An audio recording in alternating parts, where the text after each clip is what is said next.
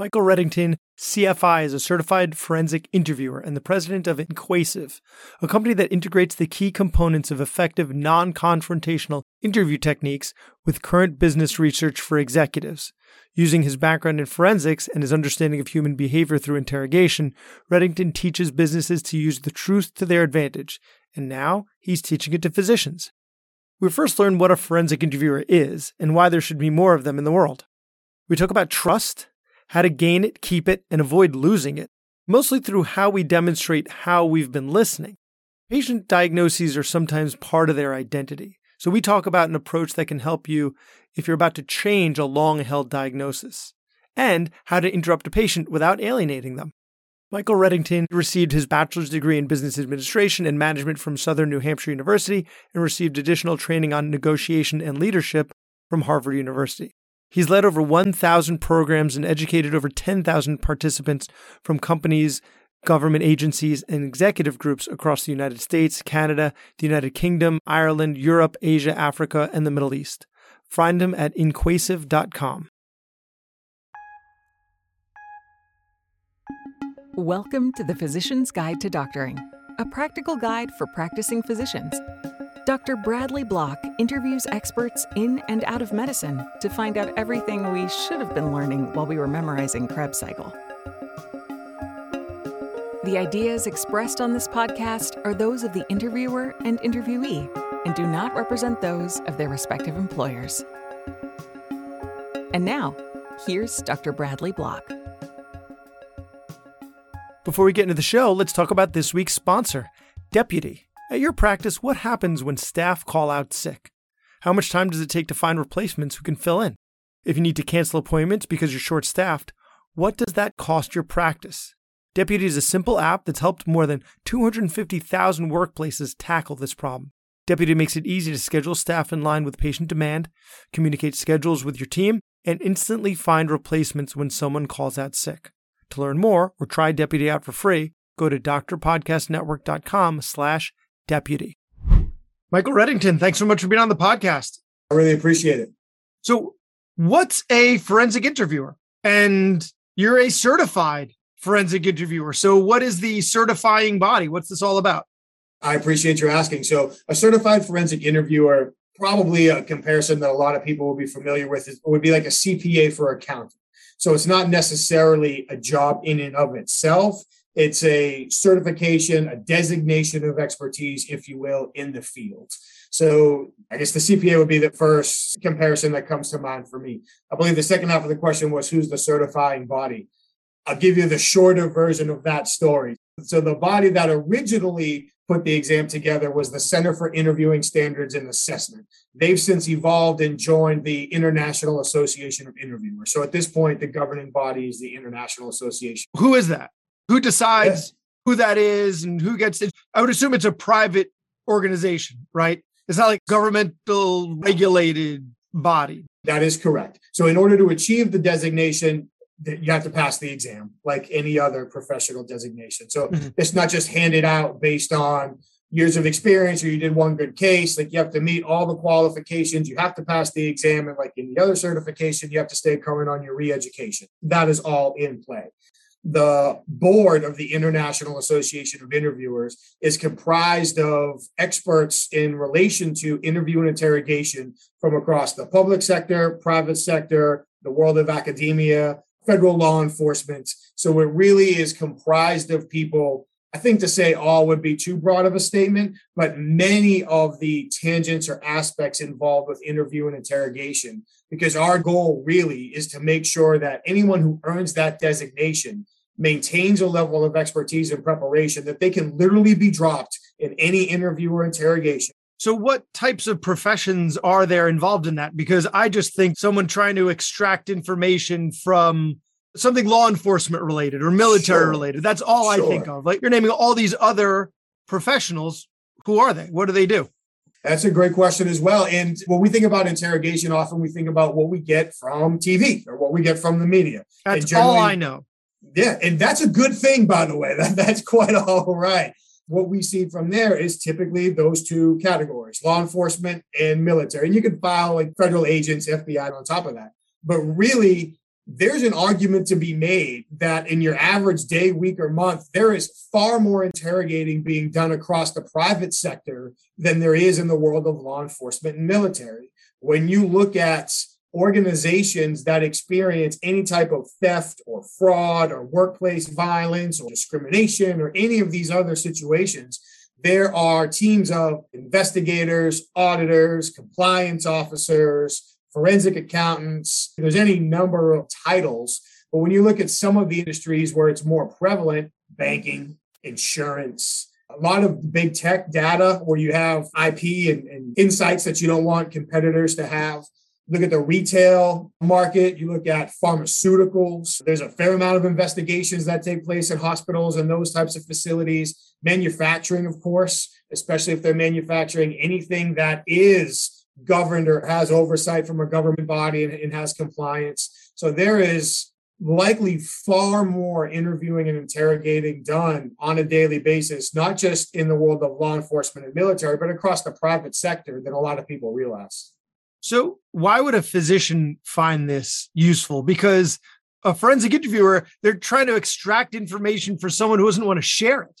I would think that our patients would want to tell us what's wrong with them, right? They want to share. They're bursting at the seams to share information with us. We're not having to pull it out of them. Although, that being said, often we are because there's the story that they want to tell us. I often tell this to my patients because I'm an ear, nose, and throat doctor. So I see a lot of patients who have dizziness. So what I tell them at the beginning is there's the information, there's a story you want to tell, and there's the information that I need. And they often don't intersect. So I'm going to be interrupting you a lot to get what I need. So I really do need to pull it out of them, but they share it willingly. So what would a physician need to learn from a forensic interviewer? And you said actually a series of things in there that are quite important. Probably wrong. No, I'm not going to go that far. No, no, no.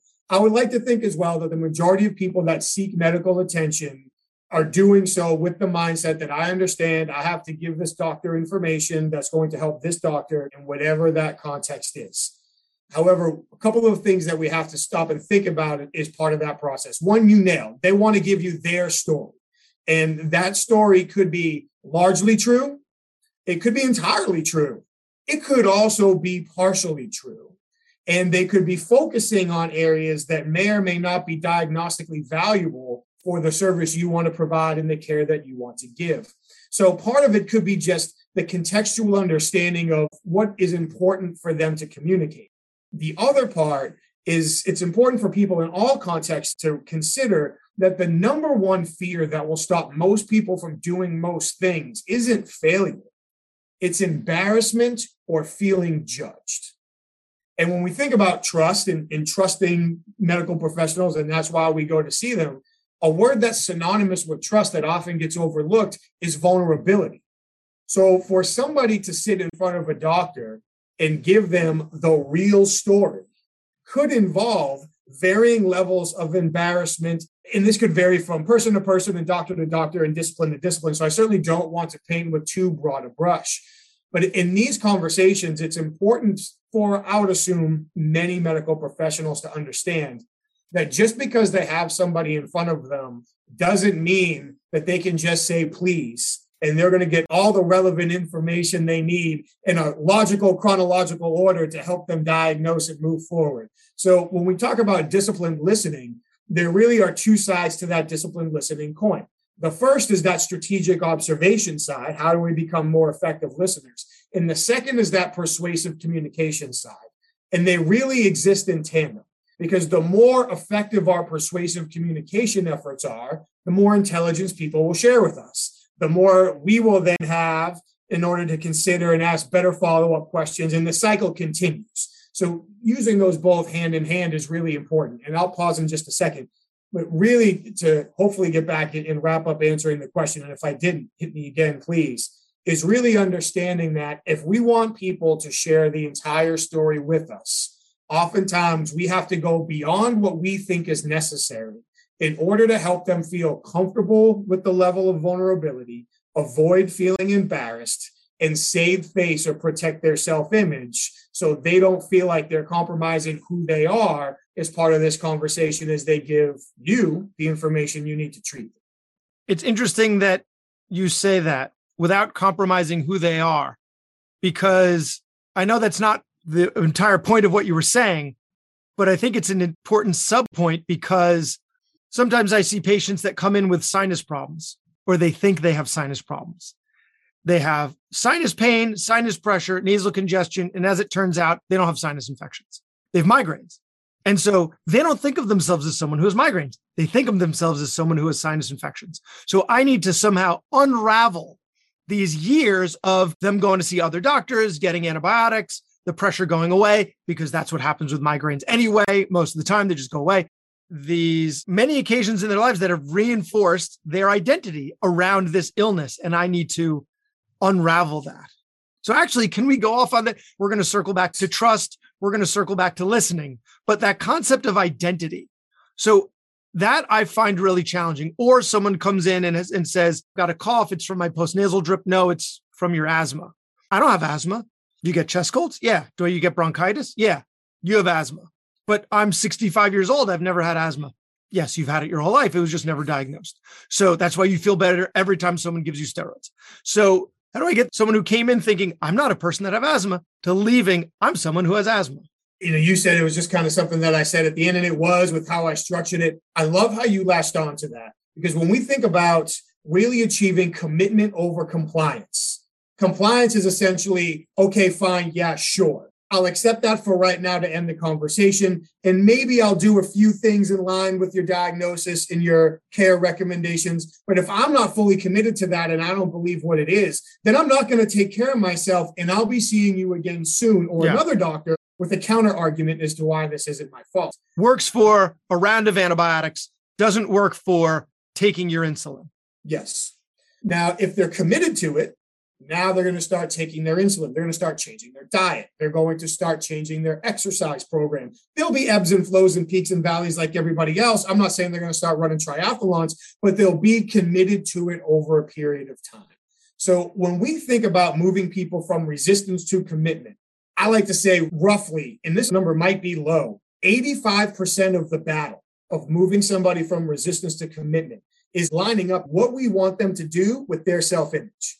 If we can line up what we want them to do with their self image, commitment falls into place. But the farther away that gap is, or the larger that gap is, the more difficult it becomes. There's a couple alternatives for it. And believe it or not, one of them might be very counterintuitive for a lot of people because it's not how we were taught to speak growing up. Limit the amount of times we say the word you in our explanation. I mean, imagine if I'm sitting in front of you and I say, Well, Brad, I appreciate you walking me through all that. As a matter of fact, you don't have sinus problems, you have migraines. And I know you have migraines because these are the symptoms you're describing. This is the relief you're feeling. This is the typical time frame. This is the typical cycle that you go through. And what you're describing to me is consistent with migraines. You don't have sinuses, you have migraines. You don't mean anything malicious by that. You're trying to educate them. But every time we say the word you, we're punching somebody right in their self image.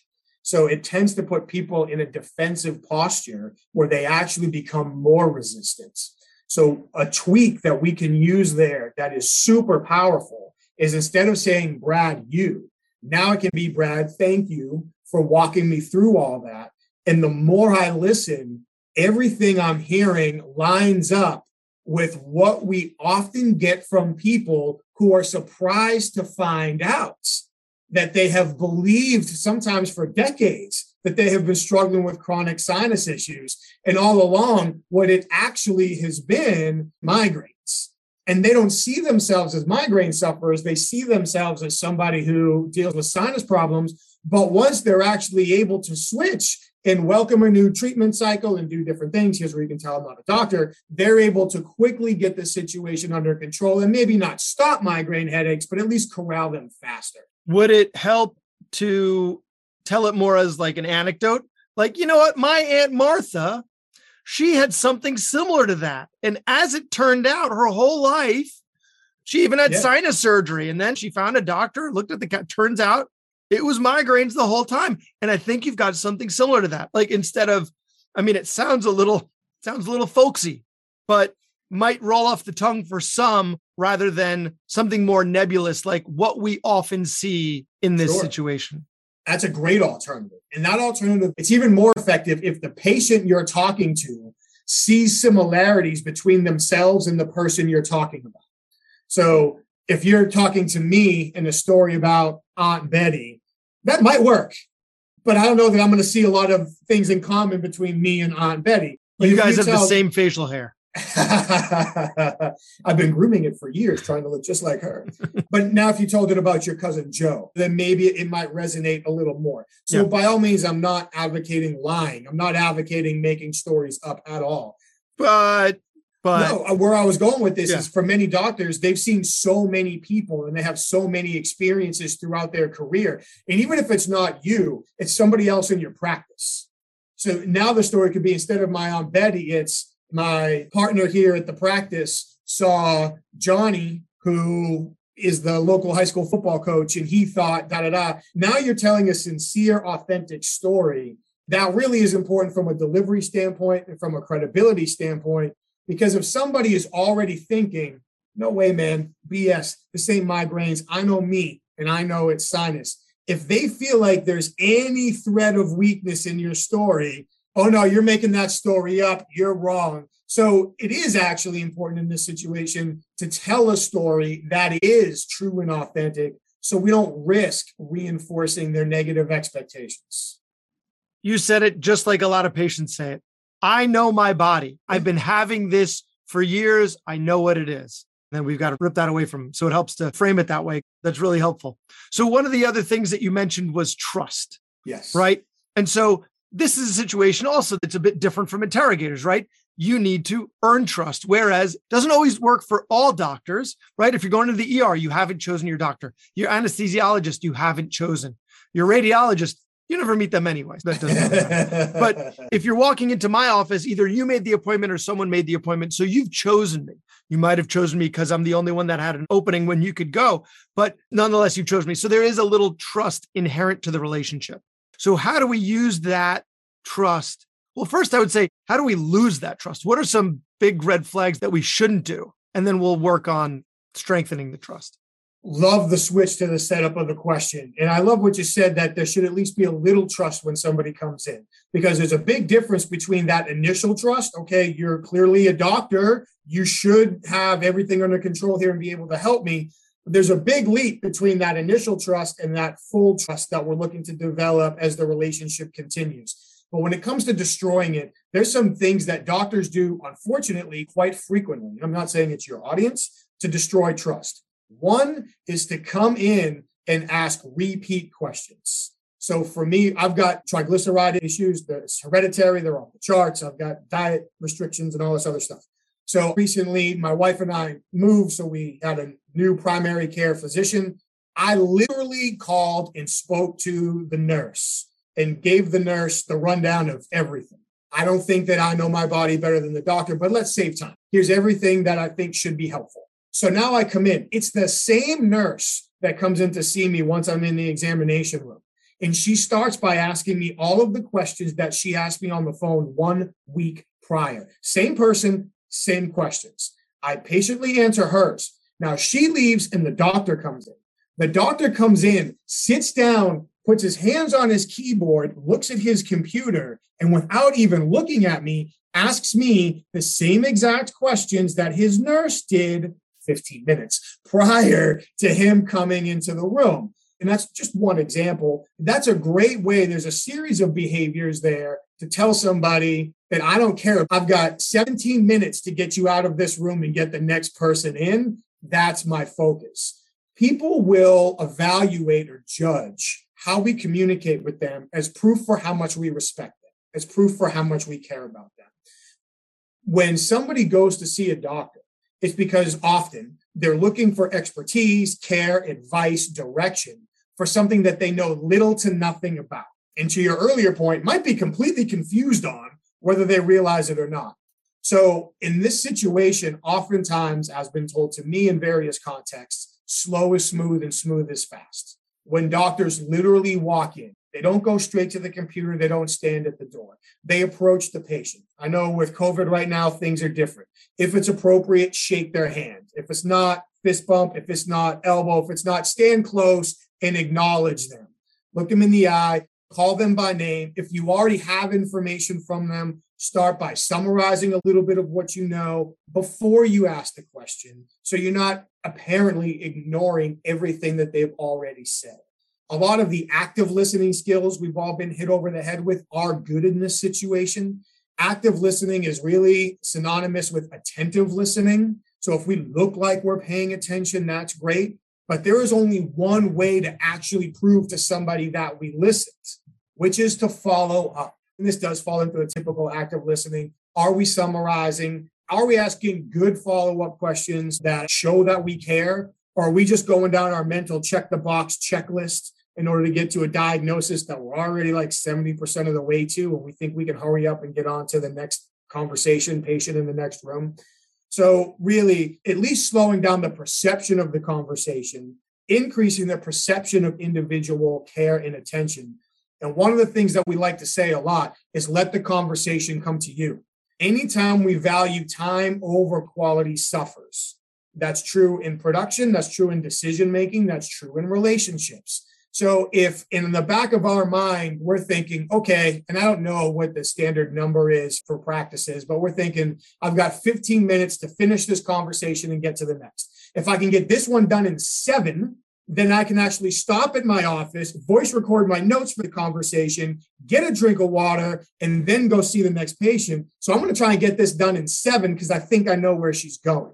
Well, now there's all kinds of cognitive biases that are affecting the conversation. And our priority is literally now ending the conversation in seven minutes, as opposed to truly connecting and serving the patient in front of us. And please, I'm not trying to sound assumptive. I know that doctors have extremely challenging jobs and days. And although it's been in different contexts, I know exactly what it's like to be forced to have conversations with people that aren't conversing with you in the way that you would like them to, and the stress and the emotions and internal monologue that comes along with that. I get it. But these would be the behaviors that fall in line that will go a long way to destroying trust. I get it. I had something similar. I went to three dermatologists over a few years about it because nobody could figure it out.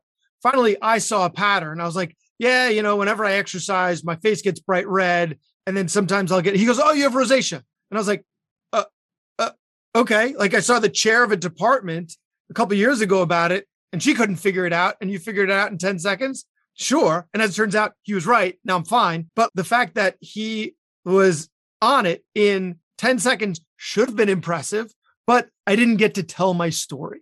And it yeah. didn't feel good to be able to not tell my story. So even though he solved my problem, which is what I came in there for to have my problem solved. It doesn't leave as good a feeling. You know, he gets a three and a half star, four star review, but doesn't get that five star review, really letting me tell my story. So I totally get what you're saying. What about interrupting?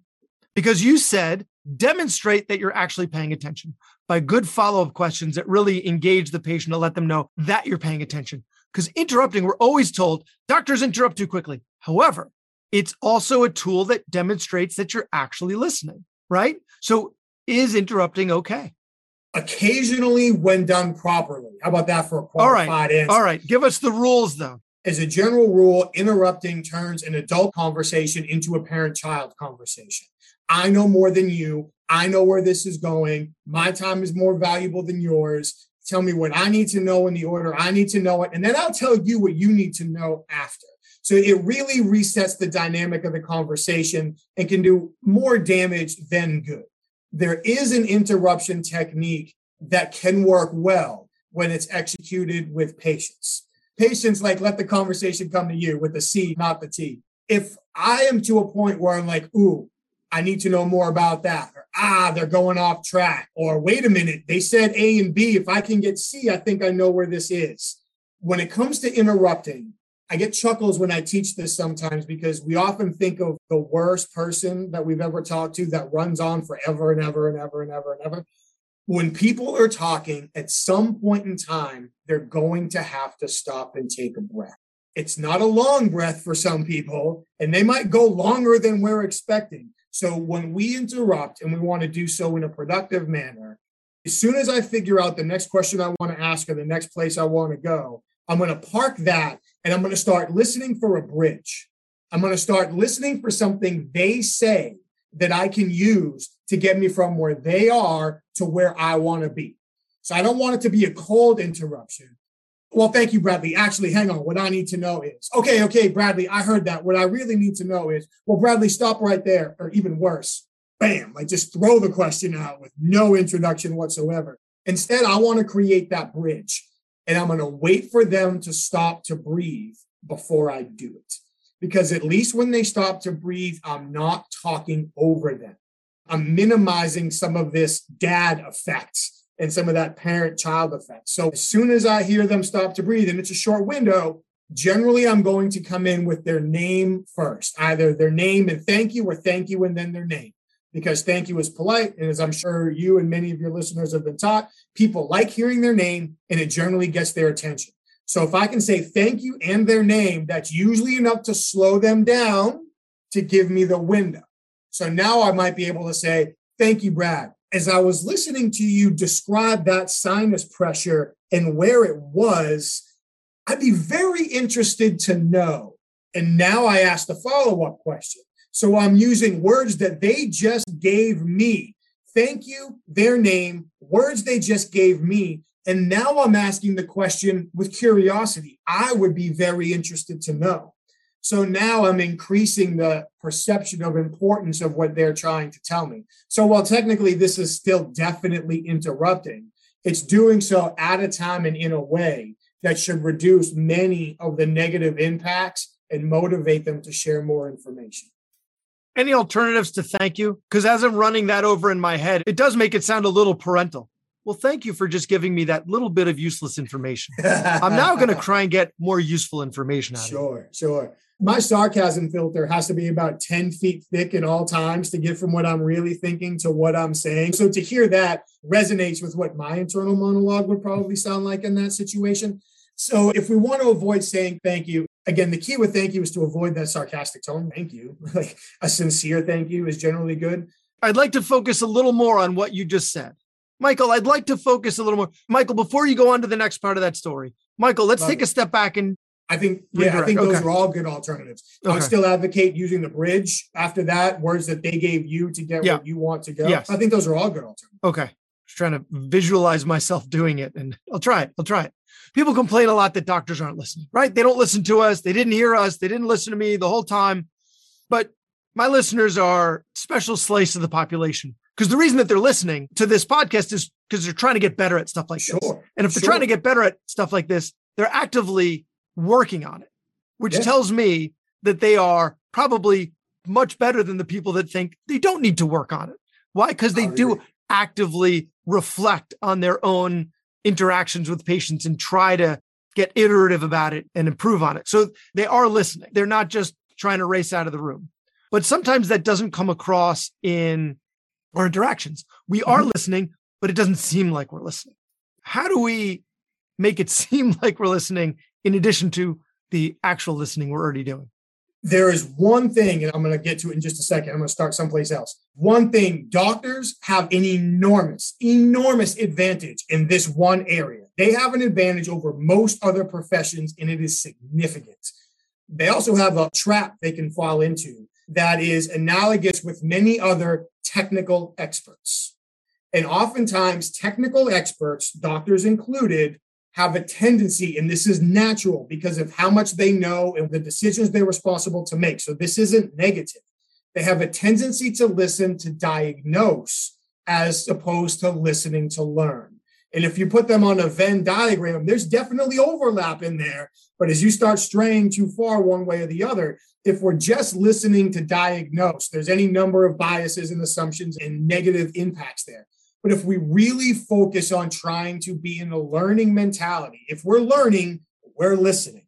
And I'm not saying a patient is going to educate a doctor on something totally new, but there might be a different perspective. There might be a different edge, a different slant, a different part of the experience for the patient might be different. So there's at least some opportunity in there to learn. So although this is more internal than external, our behaviors tend to reflect our focus area. So if we're focusing on listening to learn and not listening to diagnose, if the diagnosis is a natural byproduct of learning, then we're more likely to exhibit behaviors that should communicate that we are listening. Doctors have a huge opportunity. Doctors are one of the few professions in this country and on the planet. It is okay to touch people. I if you certainly hope so. Otherwise, I'm in a heap of trouble. Yes, you and everybody else listening to this. So, literally, when you have your hands on somebody, you are well within their personal space in what is technically their intimate zone. And you have the opportunity to connect with them at a level that most other people don't. And the way to do that, again, takes patience with a C, is to over explain what you're doing and why and tie it into what they are saying. I see an ENT. I've got chronic ear problems. My son sees an ENT. He's got ear and nose, nothing major, but just chronic things. We got to go get cleaned up and taken care of. So I don't know a whole lot and I don't want to be too assumptive. If you're seeing a patient and you've got their hands above their eyes, you've got their hands around their nose and on their sinus areas, instead of just saying, lean back for a moment, I want to just feel and get an idea for what might be going on, literally explain to them what you are feeling for and why it would be important. There's a huge difference between trust and faith. All religious connotations aside, please. We tend to trust what we have tangible experience with. We tend to have faith in things that we believe, but lack that tangible experience. So, to get back to that doctor that said, You have rosacea. And he was right. Well, congratulations, Indy 500 diagnosing that but you didn't get to share your story. And although he was correct, his diagnosis initially spawned doubt, not confidence, because of how quickly and plainly he gave it to you. Now, in fairness to him, it was probably common sense. It was something he'd seen a thousand times. So to communicate it that way to you was just natural. But if he had taken the time to actually explain what rosacea is, where it comes from, what its common triggers or onsets are, how long it typically feels and lasts. Now, in your head, you're going, yeah, he's right. That's me. And his diagnosis time was no longer, but his explanation time was now slower and in more depth. So it increases your confidence. So, literally, for any doctor out there, whether you're feeling somebody's face, whether you have their hands on their back, their arm, their stomach, their leg, whatever it is, even if you're not touching them, if you're asking just questions, as you begin to transition from obtaining information to sharing information, work what they told you into your explanation. So, as you were explaining to me these symptoms, that typically correlates with this diagnosis or these potential issues. What I'm going to do just momentarily is conduct a quick examination to gather some more information and figure out which one it may be. And I'll explain to you what I'm doing as I do it.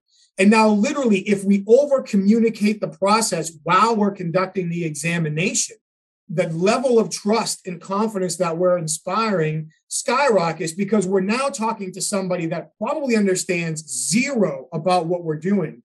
And we're not only working what they told us into the explanation, but treating them like an equal by walking through all of it. I'd also like to tie that into some episodes that I did a while ago, one with Dr. Megan Gerber and the other one with Dr. Crystal Beal, where we talked with Dr. Gerber about trauma informed care.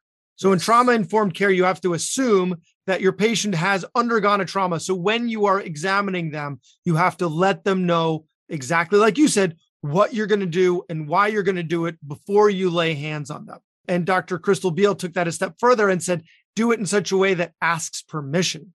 So you have to ask their permission to do it. So you're tying that in one, let them know you're going to do it. Two, ask their permission to do it. And you're adding another layer of explain why you're doing it and tie it into the story that you told them. So I think those concepts layer really well and they tie together really well. I support everything that they said. Not that my opinion was asked, but certainly, and even carrying it beyond those trauma situations to really the run of the mill patient that we have. The assumption needs to be that they have had trauma because it's so common. You should be assuming Love it in everyone.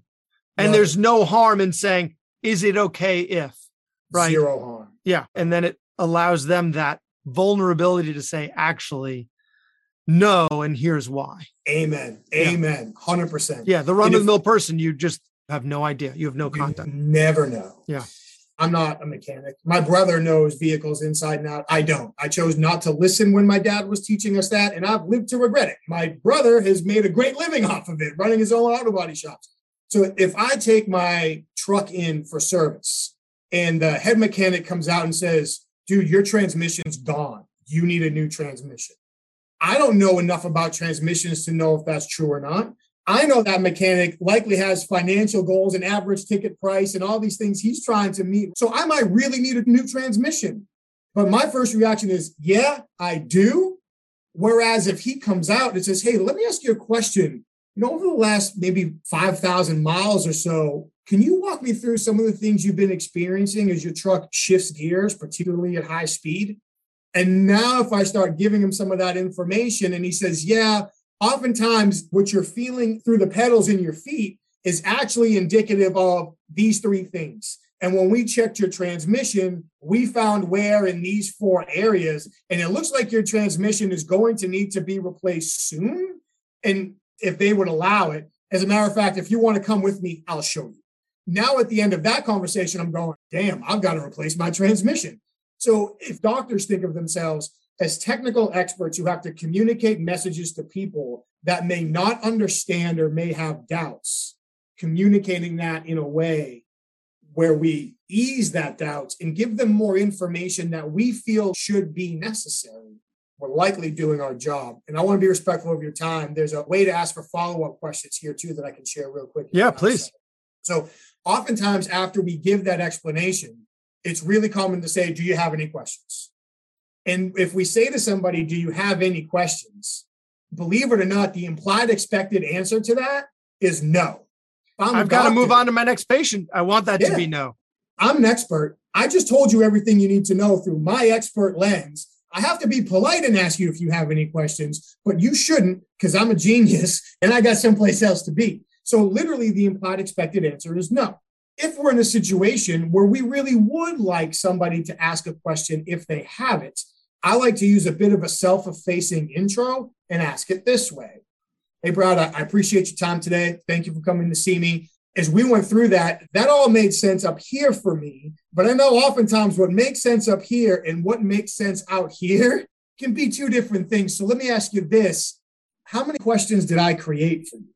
And now, if I say, How many questions did I create? This isn't on you not being smart enough to understand what I said. This is on me for not hitting this on the right level for you. And now you're far more likely to ask the follow up questions that might truly be necessary for you to commit to the treatment plan necessary to make you better. Just like when you say, Did I explain that clearly rather than did you understand? Right? Yes. Puts the onus yes. on you rather than them so that they feel like they're inadequate. It's your inadequacy. You're owning that for not explaining it well. 100%. Yeah, I love that. I love that framing. So tell us about Inquasive. I appreciate you asking. So Inquasive is an education-based organization. We teach leaders, whether that is in the medical field, the business field, beyond, how to use the truth to their advantage by doing a lot of the things we talked about tonight, applying ethical and moral, really persuasive and observation skills. That's what we work on. And we do so through educational seminars, through presentations, keynotes, different resources, conversations like this. You know, for us, it's really all about providing people with the tools they need to increase commitments to action and reduce missed opportunities. Love it. I love it. So, where can people find it? They can find us at inquasive.com, and that is I N Q U A S I V E.com. I'm not a huge social media guy. So, if people are looking on social media, the best place to find me would be LinkedIn and that's at Michael Reddington CFI. Fantastic. Michael, thank you so much for your time. This has been great. It's going to help us earn that trust, keep that trust, and inform the patients that we are really listening. So I appreciate that. Thank you for having me. Take care. What a great show with Michael Reddington of Inquasive. Before we end, here's a quick reminder. If you want to boost efficiency across your practice and make staff scheduling easier, try the Deputy app. You can try this award-winning technology for free by going to drpodcastnetwork.com slash deputy. That's drpodcastnetwork.com slash deputy. That was Dr. Bradley Block at the Physician's Guide to Doctoring. He can be found at physiciansguidetodoctoring.com or wherever you get your podcasts. If you have a question for a previous guest or have an idea for a future episode, send a comment on the webpage. Also, please be sure to leave a five star review on your preferred podcast platform. We'll see you next time on The Physician's Guide to Doctoring.